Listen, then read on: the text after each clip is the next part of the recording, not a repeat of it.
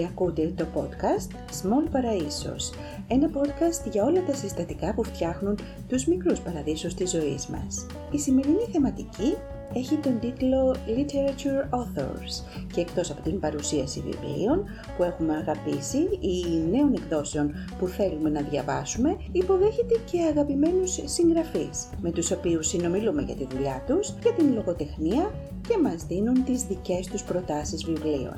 Εβδομάδα λογοτεχνίας λοιπόν, όπως έχετε καταλάβει από τα social media της εκπομπής για τους μικρούς παραδείσους μας. Εβδομάδα crime fiction όπως έχουμε πει.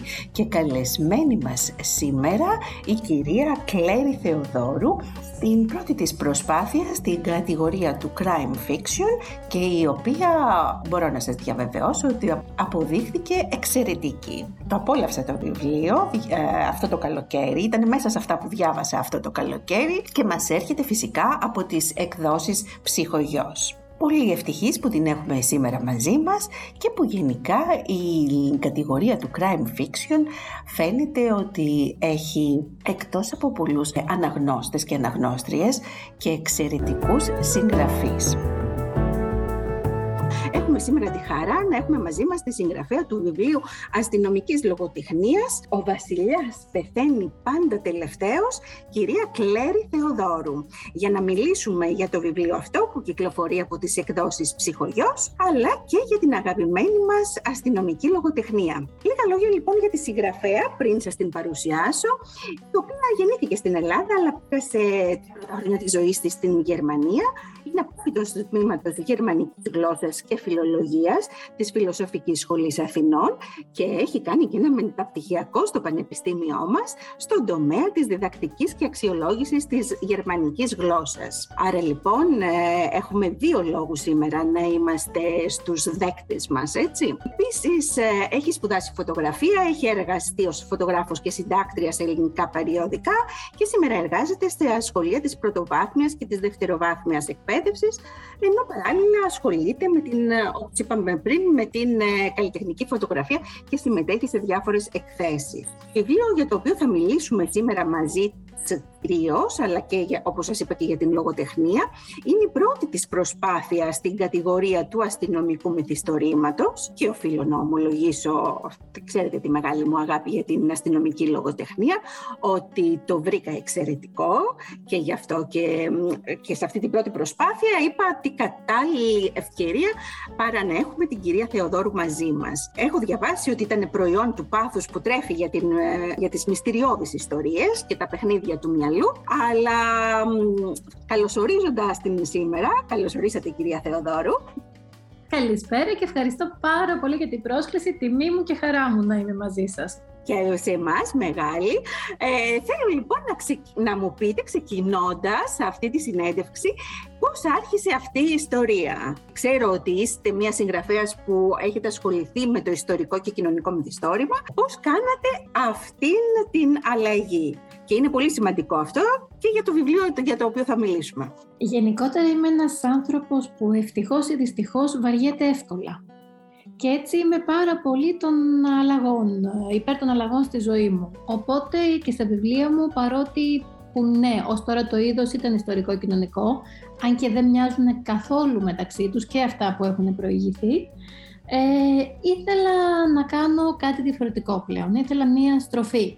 Η αστυνομική λογοτεχνία, όπως είπατε κι εσείς, είναι το είδος που αγαπώ περισσότερο ως αναγνώστρια, παρότι που διαβάζω πολλά πράγματα. Παρ' όλα αυτά, πάντα αναζητώ καλά βιβλία αστυνομικής λογοτεχνίας και νομίζω ότι για όλα τα πράγματα στη ζωή μας τελικά υπάρχει η κατάλληλη στιγμή που μας περιμένει στη γωνία. Δεν το συνειδητοποιούμε πάντα, αλλά όταν, ε, ναι, όταν έρθει γίνεται το κλικ. Για μένα λοιπόν ήρθε πριν από δύο χρόνια, στη διάρκεια του μεγάλου lockdown που περάσαμε όλοι, της καραντίνας, και τότε σκέφτηκα ότι πλέον ήθελα να το τολμήσω. Είχα την ιδέα, ε, γιατί από εκεί ξεκινάνε όλα, δηλαδή από το να σου έρθει η έμπνευση για κάτι συγκεκριμένο και χειροπιαστό. Και είπα, οκ, πάμε. Ε, και έτσι γεννήθηκε ο βασιλιάς που έχετε σήμερα στα χέρια σας. Πάρα πολύ ωραία και το, ήταν ένα βιβλίο που κατά τη διάρκεια του Αυγούστου απόλαυσα σε πολύ μεγάλο βαθμό και μάλιστα μου έκανε πολύ μεγάλη εντύπωση το γεγονός ότι και με αυτήν την αλλαγή έχετε ασχοληθεί και μέσα στο βιβλίο. Και νομίζω ότι για τους ανθρώπους που διαβάζουν βιβλία είναι πάρα πολύ ωραίο να, μέσα στην πλοκή να, να βρίσκουν αυτές τις προσωπικές επιλογές του συγγραφέα. Ε, ναι υπάρχει κάποια α, στιγμή στο πρώτο μέρος του βιβλίου σας που μιλάτε για την ίδια τη συγγραφέα, για την ίδια την πρωταγωνίστρια του βιβλίου η οποία θέλει να κάνει μια αλλαγή στην καριέρα της. Ναι, βέβαια να πούμε σε αυτό το σημείο ότι εύχομαι και όσοι έχετε διαβάσει το βιβλίο το καταλάβετε να μην έχω πολλά κοινά στοιχεία με την συγγραφέα. Όμως ε, πέρα από αυτό ε, ήταν και για μένα πολύ γοητευτικό το να μπω σε ένα τέτοιο ρόλο, ε, να κινήσω την πένα μου έτσι ώστε να μπορέσω να σχολιάσω κάποια πράγματα και γενικότερα να ακολουθήσω την πορεία της Λούνα Μάρκος, της πρωταγωνίστριάς μου, η οποία είναι πραγματικά μια πάρα πολύ διάσημη συγγραφέας, ζει στο Μόναχο, ε, έχει κάνει 20 best sellers ε, ένα κάθε χρόνο, όμως αστυνομικής λογοτεχνίας όλα η ίδια τα πεχανεται Τα έχει ξεκινήσει λίγο σαν ε, πλάκα προς τον ίδιο της τον εαυτό, δεν πιστεύει την επιτυχία που αναγνωρίζει. Είναι γεμάτα με κλισέ αυτά τα βιβλία και πλέον στο 20ο αποφασίζει να κάνει το διανόητο να σκοτώσει τον βασιλιά. Και ποιος είναι ο βασιλιάς, Ο βασιλιάς είναι ο κεντρικός επιθεωρητής που έχει, ο κεντρικός σύρος στα βιβλία, ο επιθεωρητής της, και επειδή η ίδια θέλει πλέον να γράψει ένα άλλο είδος λογοτεχνίας, τον σκοτώνει στο τελευταίο βιβλίο.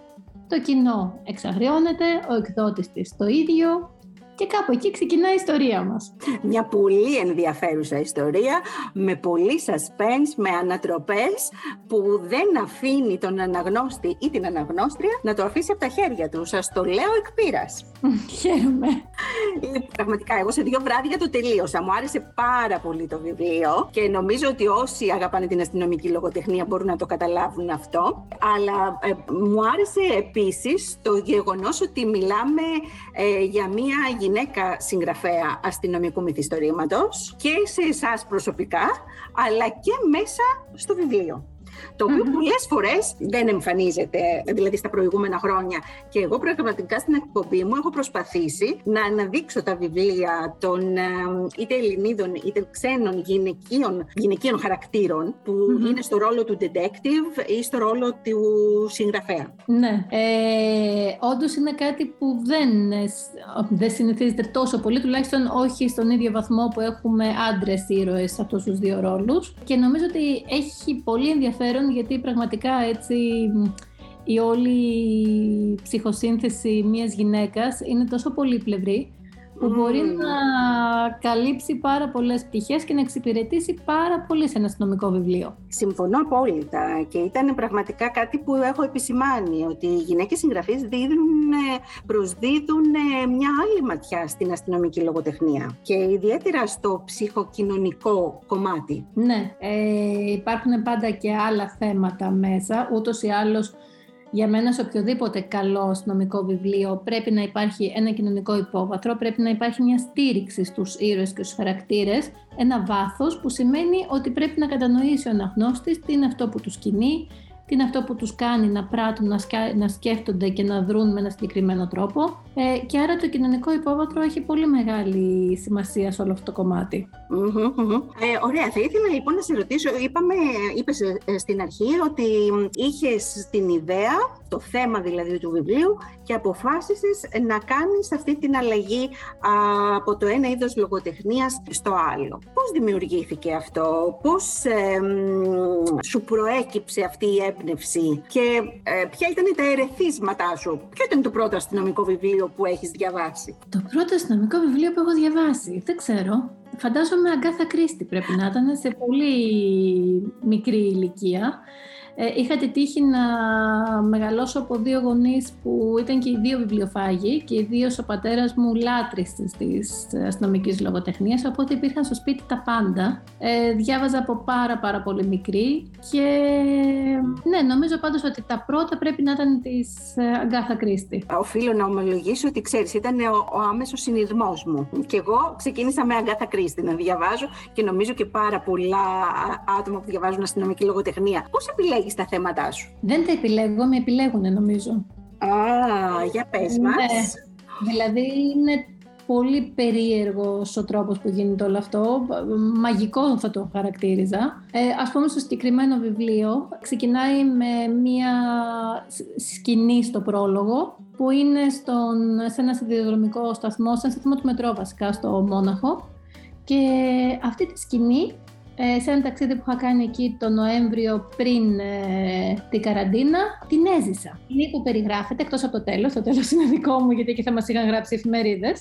Ε, ναι, όλη αυτή τη σκηνή την είδα να διαδραματίζεται μπροστά μου. Και κάπως έτσι ξεκίνησε η σκέψη του βασιλιά, γεννήθηκε η Λούνα, γιατί βέβαια και ο πρόλογος του βιβλίου αυτού στην πραγματικότητα δεν είναι πρόλογος δικιάς μου ιστορίας, είναι πρόλογος της Λούνας. Δηλαδή είναι ο πρόλογος που έχει γράψει η ίδια συγγραφέα, η ηρωίδα στο βιβλίο, για ένα δικό της βιβλίο, το πρώτο δικό της βιβλίο. Για μένα πάντως εκείνη τη βραδιά γύρισα στο σπίτι. Έχω μεγαλώσει στο Μόναχο, οπότε είναι μια πόλη που είναι πολύ πολύ δικιά μου. Γύρισα σπίτι, πήρα χαρτί, πήρα μολύβι, άρχισα να κάνω τις πρώτες σημειώσεις και μετά ήταν ένας σχήμαρο στη συνέχεια. Τα, τα πράγματα μπήκαν στη θέση τους. Ε, ναι. τέλειο. Φαντάζομαι αυτό, αγαπητοί ακροατές και αγαπητές ακροάτριες, είναι ότι καλύτερο, έτσι, για να ξεκινήσετε το πρώτο μέρος του βιβλίου. Όπως και το γεγονός πρέπει να επισημάνω ότι μου άρεσε πάρα πολύ ο τρόπος γραφής και ότι παρουσιάζεις ε, την, ε, τη σκέψη των ε, χαρακτήρων στα διάφορα ε, μέρη του βιβλίου. Είναι σαν να μιλάνε οι ίδιοι οι χαρακτήρες. Είναι ένας τρόπος με τον οποίο ε, εκφράζεσαι καλύτερα στη συγγραφή. Νομίζω ότι για μένα όλο αυτό έχει να κάνει με την αληθοφάνεια. Δηλαδή, ένα από τα πράγματα που με κουράζει πάρα πολύ σε βιβλία, γιατί πρώτα απ' όλα είμαι αναγνώστρια και μετά οτιδήποτε είναι το να έχω χάρτινους χαρακτήρες, δηλαδή το να μην μπορώ να ταυτιστώ μαζί τους, να μην μπορώ να μπω στο πετσί τους, για να το πω απλα Ε, αν λοιπόν δεν ε, είναι πραγματική η σκέψη τους, η υπόστασή τους, ο τρόπος που λειτουργούν, ο τρόπος που μιλάνε, ο τρόπος που αφηγούνται, ακόμα και ο διάλογος, ε, νομίζω ότι κάπου κάτι χάνεται. Και άρα ε, είμαι πάντα πολύ ρεαλιστική στο πώς γράφω. Είναι ίσως και ο λόγος για τον οποίο πάρα πολύ συνειδητά αποφεύγω το λυρισμό, προτιμώ και επιλέγω μία γραφή πιο προσγειωμένη γιατί δεν θέλω να χάνει τη αμεσότητα και ιδίως στην αστυνομική λογοτεχνία θεωρώ ότι αυτό δεν είναι πια κάτι που είναι θέμα επιλογής, είναι επιβεβλημένο. Α, ε, γιατί το λες αυτό; Γιατί είναι ακριβώς αυτή η αμεσότητα που σε νοιάζει. Γιατί αν να χάνομαι σε περιγραφές ε, και σε ωραίες λέξεις και σε φιωριτούρα, να το πω έτσι, θα χάσω την ουσία. Άρα εκεί είναι, ε, πρόσφατα άκουγα έτσι ένα πολύ ωραίο podcast πάνω στη λογοτεχνία και εκεί συζητούσαν το θέμα ε, της ε, γραφής σε σχέση με, το, με τη σημασία του θέματος. Και λέγανε και, και για την αστυνομική λογοτεχνία ότι πολλές φορές στεκόμαστε ε, στη γραφή μόνο, στο πώς γράφουμε και εκεί κάνουμε κριτική και αξιολόγηση και δεν βλέπουμε πόσο σημαντικό είναι το θέμα. Οπότε ε, θα έλεγες και εσύ ότι, ε, ότι θα συμφωνούσες με αυτό; Όχι απόλυτα, γιατί δεν σημαίνει ότι έχουμε μια υποδέστερη γραφή ή μια υποδέστερη γλώσσα. Έχουμε μια πιο στακάτη γλώσσα ε, πιο σύγχρονη και πιο ταιριαστή. Δηλαδή, ε, ένα αστυνομικό μυθιστόρημα, για παράδειγμα, ας πούμε ότι έχουμε μια βίαιη σκηνή. Δεν μπορεί λοιπόν να γυρίσει και να πει Αχ, μωρέ, σε παρακαλώ, πάρ το πόδι σου λίγο πιο εκεί. Όχι, δεν θα το πει. Σωστά. Ε, ε, Ένας αστυνομικός, ας πούμε, πάνω στην ένταση, πάνω σε δράση, δεν θα μιλούσε ποτέ έτσι. Άρα πρέπει να υπάρχει μια λιθοφάνεια. Και αυτό σημαίνει ότι η γλώσσα γίνεται πιο, πιο σκληρή κι αυτή.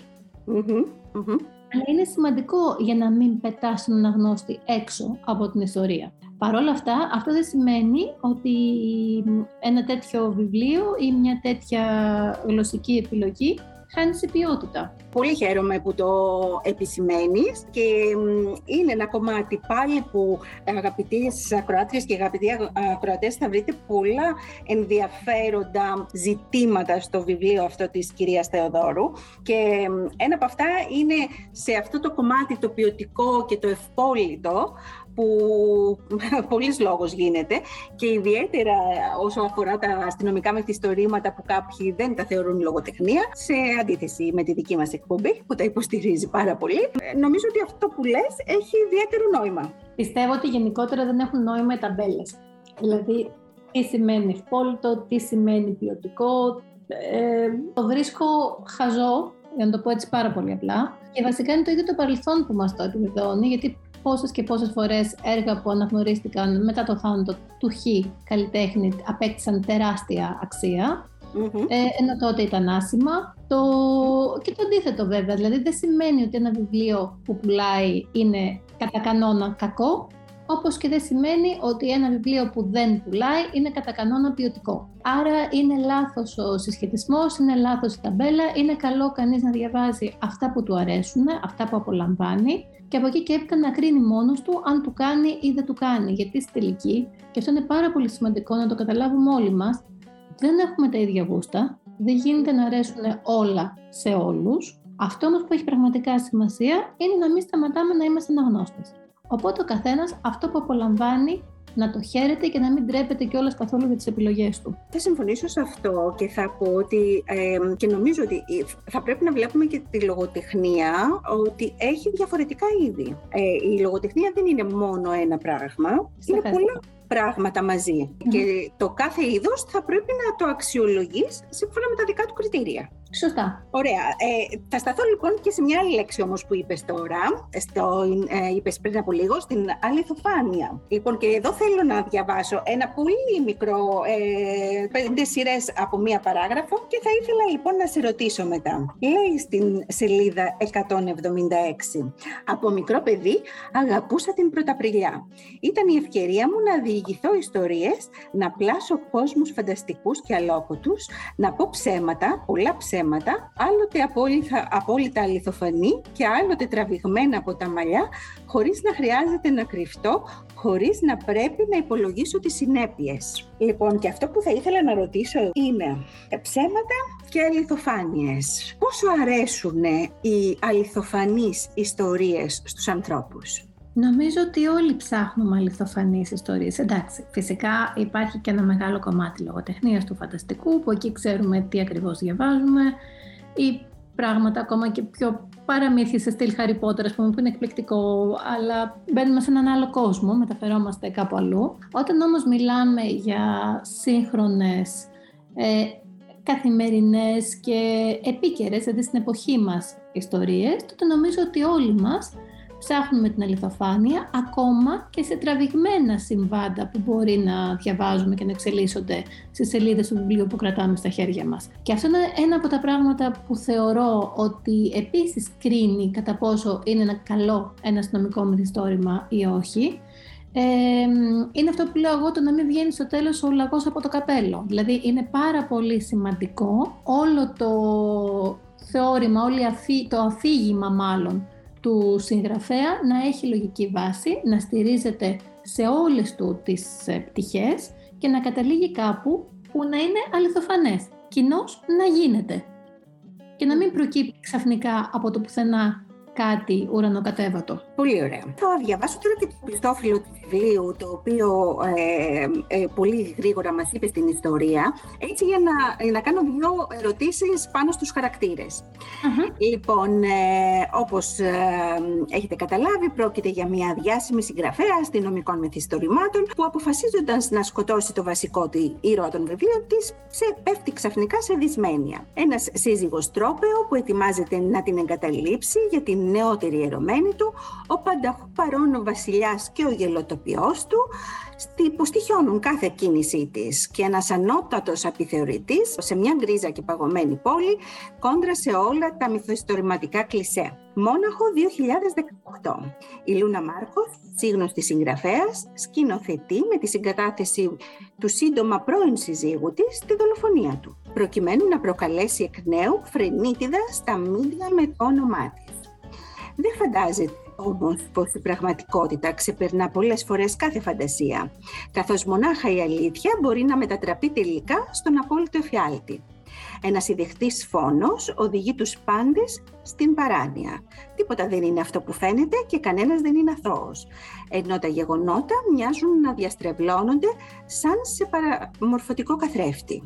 Γιατί τελικά είναι οι οικογενειακές ιστορίες αυτές που γράφονται μέσα σε τέσσερις στίχους που μπορεί να αποδειχτούν οι πιο τρομακτικές από όλες. Θα μείνω λοιπόν σε αυτό το τελευταίο για να σε ρωτήσω, σε αυτήν την περίοδο που διανύουμε, μετά από μια πανδημία που έχουμε δει ότι οι ιστορίες που γράφονται μέσα σε αυτούς τους τέσσερις στίχους είναι πραγματικά σε πολλές περιπτώσεις δυστυχώς τραγικές. Πώς το σκέφτεσαι εσύ; Ε, για μένα... Και πώς το έχεις φυσικά αποδώσει ναι. στο βιβλίο, έτσι είναι; Ναι, είναι απόλυτη αλήθεια, γιατί όπως τα ζώα έχουν τη φωλιά τους, έτσι και ο άνθρωπος έχει το σπίτι του. Όταν λοιπόν δεν μπορείς να βρεις ασφάλεια μέσα στους τέσσερις τείχους του σπιτιού σου, ε, τότε σημαίνει ότι δεν έχεις μέρος να κρυφτείς. Και για μένα αυτό είναι ό,τι πιο τρομακτικό υπάρχει. Η κάθε μορφή βίας λοιπόν που μπορεί να ξεκινά, να εξελίσσεται και να πηγάζει μέσα από την ίδια την οικογένεια, μέσα από το ίδιο το σπίτι, είναι κάτι στο οποίο δεν μπορείς να αμυνθείς και πολλές φορές δεν ξέρεις το τρόπο, ντρέπεσαι ε, και ιδίως αν έχουμε να κάνουμε με παιδιά, τότε είναι καταδικασμένα, δηλαδή δεν υπάρχει τρόπος να γλιτώσουν, να αντιδράσουν, να βγουν από όλο αυτό το φαύλο κύκλο. Οπότε ναι, για μένα το πιο τρομακτικό πράγμα που θα μπορούσα ποτέ να φανταστώ είναι το να φοβάμαι μέσα στο ίδιο μου το σπίτι. Τρομακτικό για όλου. Δεν θα μπορούσα να συμφωνήσω περισσότερο. Και μέσα σε αυτό θα ήθελα να σε ρωτήσω τώρα, γιατί είδες, ε, εγώ τον Αύγουστο διάβασα αρκετά βιβλία, τα οποία φέτος θα παρουσιάσω στην εκπομπή. Και μετά από όλο αυτό το που περάσαμε, στο το διάσημο θρίλερ εδώ στην Ελλάδα με το θάνατο των τριών παιδιών, ήταν η πρώτη φορά στη ζωή μου που πρόσεξα σε τόσα αστυνομικά βιβλία τη λέξη και τα μήνυ. Ήταν απίστευτο, δηλαδή. Τώρα ίσως μου έκανε το κλικ, ενώ πριν ίσως να μην το είχα προσέξει ποτέ. Και το οποίο αναφέρεται και στο δικό σου βιβλίο. Ναι, η αλήθεια είναι ότι όταν το έγραφα δεν φανταζόμουν ποτέ το τι χρήση μπορεί να έχει και τα μήνυ στην πραγματικότητα, γιατί αυτό το βιβλίο γράφτηκε πολύ πριν την όλη ιστορία, την τραγική αυτή ιστορία της Πάτρας. Όμως η κεταμίνη η αλήθεια είναι ότι είναι μια ουσία που σε εισαγωγικά θα πω βοηθά την πλοκή ε, στην προκειμένη ναι. περίπτωση, γιατί ναι. η κεταμίνη πέρα από την δράση που έχουμε γνωρίσει πλέον όλοι τις τελευταίες ε, εβδομάδες που έχει, ε, μπορεί να έχει άλλο ένα σύμπτωμα που για μένα ήταν πάρα πολύ σημαντικό, αυτό το κομμάτι του ότι βασικά παραλύει το σώμα, παράλληλα όμως έχει συνέστηση του τι σου συμβαίνει και μάλιστα από αναφορές που έχουν καταγραφεί από πάρα πολλούς ασθενείς και γι' αυτό και τα μην δεν χρησιμοποιείται πια από αναισθησιολόγους σε ανθρώπους συνήθως, χρησιμοποιείται μόνο στην ιατρική, ε, είχαν την αίσθηση ότι βλέπανε τον εαυτό τους από πάνω ότι κάπως ε, πετούσαν πάνω από το σώμα τους και βλέπανε από ψηλά. Εγώ λοιπόν ήθελα ακριβώς αυτό το εφέ, αυτό το φαινόμενο μέσα στην ιστορία μου. Και καμία ήταν ιδανική ουσία. Έκανα πολύ μεγάλη έρευνα γι' αυτό. Δηλαδή, νομίζω και μετά κοιτώντας και την υπόθεση της Πάτρας, λέω Παναγία μου, αν κάποιος ψάξει κάποια στιγμή τον υπολογιστή μου, θα πάω φυλακή σίγουρα. Έχω ψάξει τόσε. Ε, ε, όχι, ε, ξέρεις, θα έπρεπε να πάνε πάρα πολλοί συγγραφείς φυλακή. ναι, ναι, νομίζω μόνο αυτό με σώζει. Έχω ψάξει πραγματικά τόσες πολλές ουσίες για να καταλήξω σε συγκεκριμένη και να είμαι σίγουρη ότι έχει αυτό που θέλω. Γιατί είναι αυτό που λέγαμε πριν, το ότι να είναι σωστό ε, να αντι, ακριβώς να ανταποκρίνεται στην πραγματικότητα, να είναι επιστημονικά τεκμηριωμένο ό,τι περιγράφεται. Για μένα αυτό είναι το α και το μέγα. Είναι πιθανόν ψυχαναγκαστική, το καταλαβαίνω, μου το λένε συχνά, όχι, αλλά όχι. είναι πολύ σημαντικό για μένα αυτό μες στα βιβλία και είναι από τα πράγματα που θα μου επιτρέψει να χρησιμοποιήσω τη λέξη, με ξενερώνει όταν διαβάζω. Σωστά. Αν καταλάβω δηλαδή ότι αυτό που διαβάζω δεν ισχύει, δεν στέκει, εκεί ε, χάνω το ενδιαφέρον μου σιγά σιγά. Εγώ συμφωνώ απόλυτα, γιατί και σε μένα συμβαίνει το ίδιο και νομίζω ότι και ένα αστυνομικό μυθιστόρημα, αλλά και ένα ιστορικό μυθιστόρημα, η σωστή έρευνα και αντιμετώπιση των γεγονότων είναι αυτό που προσδίδει το κάτι ιδιαίτερο. Και αυτό που κάνει τον ε, αναγνώστη να θέλει να ακολουθήσει. Ναι, συμφωνώ. Τον ε, τελευταίο καιρό, όπω σου είπα, διάβασα για την Κεταμίνη ε, και το είδα και στην Αγκάθα Κρίστη και στον Σερ Κόναλ Ντόιλ, που τώρα παίζονται και κάποια επεισόδια στην τηλεόραση, οπότε ε, μη σε στεναχωρεί καθόλου. Έχει μεγάλο παρελθόν. Λοιπόν, όπως και μου άρεσε πάρα πολύ και θα ήθελα να σε ρωτήσω ότι στις συμπεριφορέ και στο look του detective που βλέπουμε στο δικό σου αστυνομικό μυθιστόρημα, εμένα μου έρχονται τα χαρακτηριστικά ενός πολύ διάσημου Velvet detective. Ήταν μια εσκεμμένη επιλογή; Όχι. Α, όχι. okay. Όχι. Και η αλήθεια είναι ότι δεν το είχα σκεφτεί μέχρι που το αναφέρεις τώρα. Ε, για μένα το σημαντικό ήταν ότι ήθελα κάποιον που να είναι αντίήρωας. Δηλαδή, στην πραγματικότητα να μην είναι τόσο συμπαθής, ε, να έχει πάρα πολλά κόμπλεξ ο ίδιος και γενικότερα είναι ένα βιβλίο το συγκεκριμένο που μπορεί να αρέσει, μπορεί να μην αρέσει. Θεωρώ όμως ότι κανείς δεν θα μπορεί να πει ότι έχει μέσα Ε, είναι ένα βιβλίο χωρίς κλισέ λοιπόν και κατά τον ίδιο τρόπο έχω αντιμετωπίσει και τον επιθεωρητή μου ο οποίος σίγουρα δεν είναι αυτό που περιμένει κανείς να διαβάσει ή αυτό που διαβάζει συνήθως αστυνομικά βιβλία. Δεν είναι λοιπόν το κακό παιδί της υπηρεσίας με το προβληματικό παρελθόν, τις καταχρήσεις, τις απογοητεύσεις στον έρωτα, αλλά που παράλληλα είναι ένας κούκλος και ξέρω ναι. εγώ, τον βλέπουν και πέφτουν ξερές. Όχι, δεν είναι αυτός. Είναι ένας άχρωμος, άοσμος, μίζερος θα μπορούσε να πει κανείς, ε, μισογενής, επιθεωρητή, ναι, ο οποίος όμως είναι καλός στη δουλειά του. Ε, ναι, ναι, νομίζω ότι αυτή ήταν η καλύτερη detective στον κόσμο. Μαζί βέβαια με την uh, Mrs. Marple, το άλλο είδος. Ναι, ναι. Που ακόμα και αυτό, ξέρεις, αυτό το γεροντικό, το, το απομονωμένο. Ναι, ναι, το αγγλικό. ναι, ναι, ναι, ναι. Λοιπόν, ε, θα ήθελα λοιπόν να μου πεις ε, πώς βλέπεις την αναγνωστικότητα του Έλληνα και πώς ως συγγραφέας ζηλεύεις καθόλου τους ξένους συγγραφείς που απευθύνονται σε ένα κοινό που αγαπάει πάρα πολύ το διάβασμα; Πολύ. Τους ζηλεύω πολύ. Η αλήθεια είναι αυτή. Γιατί δυστυχώς έχουμε πολύ περιορισμένο αναγνωστικό κοινό στη χώρα μας. Ε, δεν βοηθάνε και πάρα πολλά πράγματα, δηλαδή δεν βοηθάει η οικονομική κρίση, δεν βοηθάνε όλες τις συνθήκες, ακόμα και ο COVID και ο εγκλισμός, που υποτίθεται ότι θα έπρεπε κάποιος να αναζητήσει όσο περισσότερο το βιβλίο εκείνη την περίοδο. Ε, θεωρώ ότι ήταν τόσο το άγχος, η πίεση, ο φόβος που τελικά δεν λειτουργήσε έτσι. Και παράλληλα βέβαια αυτή η κρίση βαθαίνει συνέχεια, δηλαδή τώρα έχουμε την ενεργειακή κρίση, οπότε το βιβλίο γίνεται είδος πολυτελείας. Και παρόλο που αν το σκεφτεί κανείς ψυχρά, ένα βιβλίο είναι πιο φτηνό από ένα κουτί γλυκά, και για μένα είναι το καλύτερο δώρο που θα μπορούσε να πας σε κάποιον, γιατί στη τελική, πέρα του ότι του ανοίγεις παράθυρα στο κόσμο και του ανοίγεις το μυαλό του, του ανοίγεις του ορίζοντες, παράλληλα του προσφέρεις και κάτι με το οποίο θα περάσει απολαυστικά κάποιες ώρες από τη ζωή του, δεν είναι κάτι στιγμιαίο, και δεν θα παχύνει κιόλας που να το πάμε κι αυτό; Ε, λοιπόν, ε, νομίζω ότι αυτό πρέπει να γίνει σλόγκαν. Κάπως, κάπως πρέπει να το χρησιμοποιήσουμε.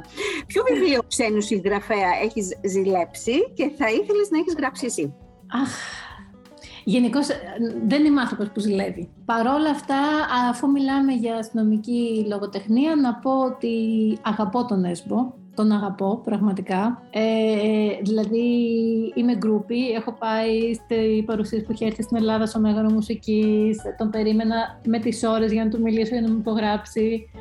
Και δεν αγαπώ μόνο τη σειρά του με το Χάρι Χόλε, αγαπώ και όλα τα υπόλοιπα βιβλία, δηλαδή λάτρεψα το Βασίλειο, λάτρεψα το Μάκπεθ, οπότε ναι, αν μιλάμε για αστυνομικά νομίζω ότι εκεί θα ήταν ε, για μένα το έτσι θα ναι. ήθελα πάρα πολύ να είχα σκεφτεί αυτές τις ιστορίες εγώ. Πολύ ωραία. Λοιπόν, θέλουμε να μας πεις τρεις αγαπημένους συγγραφείς και ποιο βιβλίο διαβάζεις αυτόν τον καιρό. Ωραία. Λοιπόν, θα πω τον Μάρκες, γιατί ο μαγικός ρεαλισμός ήταν ίσως το έναυσμα για μένα για να ξεκινήσω να γράφω όλος αυτός ο απίστευτος κόσμος που έχει δημιουργήσει. Ε, θα πω τον Θαφών, έχω κάτι με τους Ισπανόφωνους και με τα Ισπανικά, που και πάλι έφερε όλη αυτή τη μαγεία στο σήμερα, θα έλεγα, και δεν θέλω να πάω σε πολύ παλιές εποχές, ούτε σε κλασικούς. Ε, για να σκεφτώ ποιος θα μπορούσε να είναι ο τρίτος. Θα έλεγα το Μουρακάμι. Γιατί στην πραγματικότητα και αυτός δημιουργεί έναν μαγικό ρεαλισμό στα έργα του. Ε, τώρα βγαίνει ξανά από τις εκτός ψυχογιός το Κουρδιστό Πουλί που το είχα διαβάσει πριν από πάρα πολλά χρόνια από την Οκεανίδα και νομίζω ότι είναι από τα ωραιότερα βιβλία που έχω διαβάσει ποτέ. Ε, διάβασα μέσα στο καλοκαίρι το σκοτώνοντα τον Κομμαντατόρε και νομίζω ότι είναι κλασική αξία, δηλαδή πραγματικά το διαβάζω και σκέφτομαι τι ωραίο πράγμα που είναι το να έχει κανείς την ικανότητα να γράφει με αυτόν τον τρόπο. Τι διαβάζω τώρα, έχω ξεκινήσει τα σταυροδρόμια του Φράνζεν. Είναι όμως ένα πολύ μεγάλο βιβλίο και δυστυχώς δεν πρόλαβα να το λιώσω στις διακοπές, οπότε είμαι κάπου στη μέση και το πηγαίνω από κομμωδίνο σε κομμωδίνο αυτή τη στιγμή. Αλλά αλλά μας το προτείνεις να το διαβάσουμε. Ναι, όχι, είναι πάρα πολύ ωραίο, φοβερά καλογραμμένο, πολύ ενδιαφέρουσα η ιστορία, οπότε ναι, το προτείνω, απλά να ξαναλέω ότι δεν το έχω τελειώσει, μου έχει τύχει αυτό να προτείνω. δεν έχει σημασία. Τέλος, να, να τραπεί όλη μου η άποψη αλλά δεν νομίζω ότι στο συγκεκριμένο θα συμβεί κάτι τέτοιο. Ο Φρεζέν είναι ένας από τους αγαπημένους μας ε, συγγραφείς και εμείς το προτείνουμε εδώ στην εκπομπή. Οπότε ε, είναι σίγουρη επιλογή. Λοιπόν, ε, ποια είναι τα τρία βιβλία που θα πρότεινες εσύ να διαβάσουμε στους επόμενους τρεις μήνες; Ε, λοιπόν, διάβασα ένα πάρα πολύ ωραίο αστυνομικό της Μο Χάιντερ, το λυκο ε, διάβασα της Μπουραζοπούλου, το τι είδε γυναίκα γυναίκα του Λότ που μου άρεσε πάρα πολύ. Είχα διαβάσει και τη τριλογία των Πρεσπών που ήταν επίσης εκπληκτική, αλλά και αυτό είναι υπέροχο βιβλίο. Και επίσης, ναι, θα πάω πάλι με το Μουρακάμι, που είναι δύο βιβλία βέβαια στην πραγματικότητα, αλλά δεν μπορώ να το αφήσω απ' έξω. Πολύ ωραία, αγαπητές ακροάτριες και αγαπητοί ακροατές, ακούσατε τις επιλογές. Ξέρετε τι θα κάνετε λοιπόν μέχρι τα Χριστούγεννα, έτσι. Οπότε η τελευταία μου ερώτηση για αυτή την εκπομπή και ελπίζω να έχουμε την ευκαιρία να τα ξαναπούμε. Έχεις από εδώ και πέρα ανοιχτή πρόσκληση, έτσι. Ευχαριστώ πάρα πολύ. Τι είναι η λογοτεχνία για εσένα, Είναι έρωτας, είναι απόδραση, είναι ευτυχία, είναι ισορροπία, είναι γαλήνη, είναι αγωνία και είναι ανάγκη. Είναι η δική μου ψυχική ανάγκη. Πάρα πολύ ωραία. Αγαπητές φίλες και φίλοι, σας προτείνω θερμά το να διαβάσετε τον Βασιλιά που πεθαίνει πάντα τελευταίος από τις εκδόσεις Ψυχογιός και την κυρία Κλέρη Θεοδόρου. Αν νομίζετε ότι θα βρείτε εύκολα το Who Did It, μαντέψτε ξανά. Δεν είναι εύκολη δουλειά. Σκεφτείτε το πολλές φορές γιατί υπάρχουν πολλές ανατροπές. Το προτείνω σίγουρα για τους λάτρεις του είδους. Πολύ δημιουργικό σενάριο, εφάνταστο στο εξαιρετικές δολοπλοκίες και ανατροπή στο τέλος. Πράγματα που ζητάμε στην αστυνομική λογοτεχνία. Όπως είπα, ελπίζω ότι θα έχουμε τη δυνατότητα να έχουμε και άλλες επαφές και συνομιλίες με την κυρία Κλέρη Θεοδόρου, γιατί έχει ένα πολύ πλούσιο συγγραφικό έργο. Ε, εμείς μείναμε μόνο στο αστυνομικό μυθιστόρημα σε αυτή την εκπομπή, αλλά ε, πιστεύω ότι θα έχουμε την ευκαιρία να μιλήσουμε και για τα υπόλοιπα της βιβλία. Με χαρά. Όποτε θέλετε. Ωραία. Ευχαριστούμε πάρα πολύ που δέχτηκε την πρόσκληση και ήσουν σήμερα μαζί μας. Και εγώ. Καλή συνέχεια. Ακούσατε το podcast Small Παραΐσος με την Γεωργία Φουντουλάκη. Ένα podcast για τους μικρούς παραδείσους της ζωής μας. Ακολουθήστε μας στις πλατφόρμες Spotify, Google Podcast και Anchor και στα social media της εκπομπής μας για να μην χάνετε τα καινούρια επεισόδια μας. Γεια σας!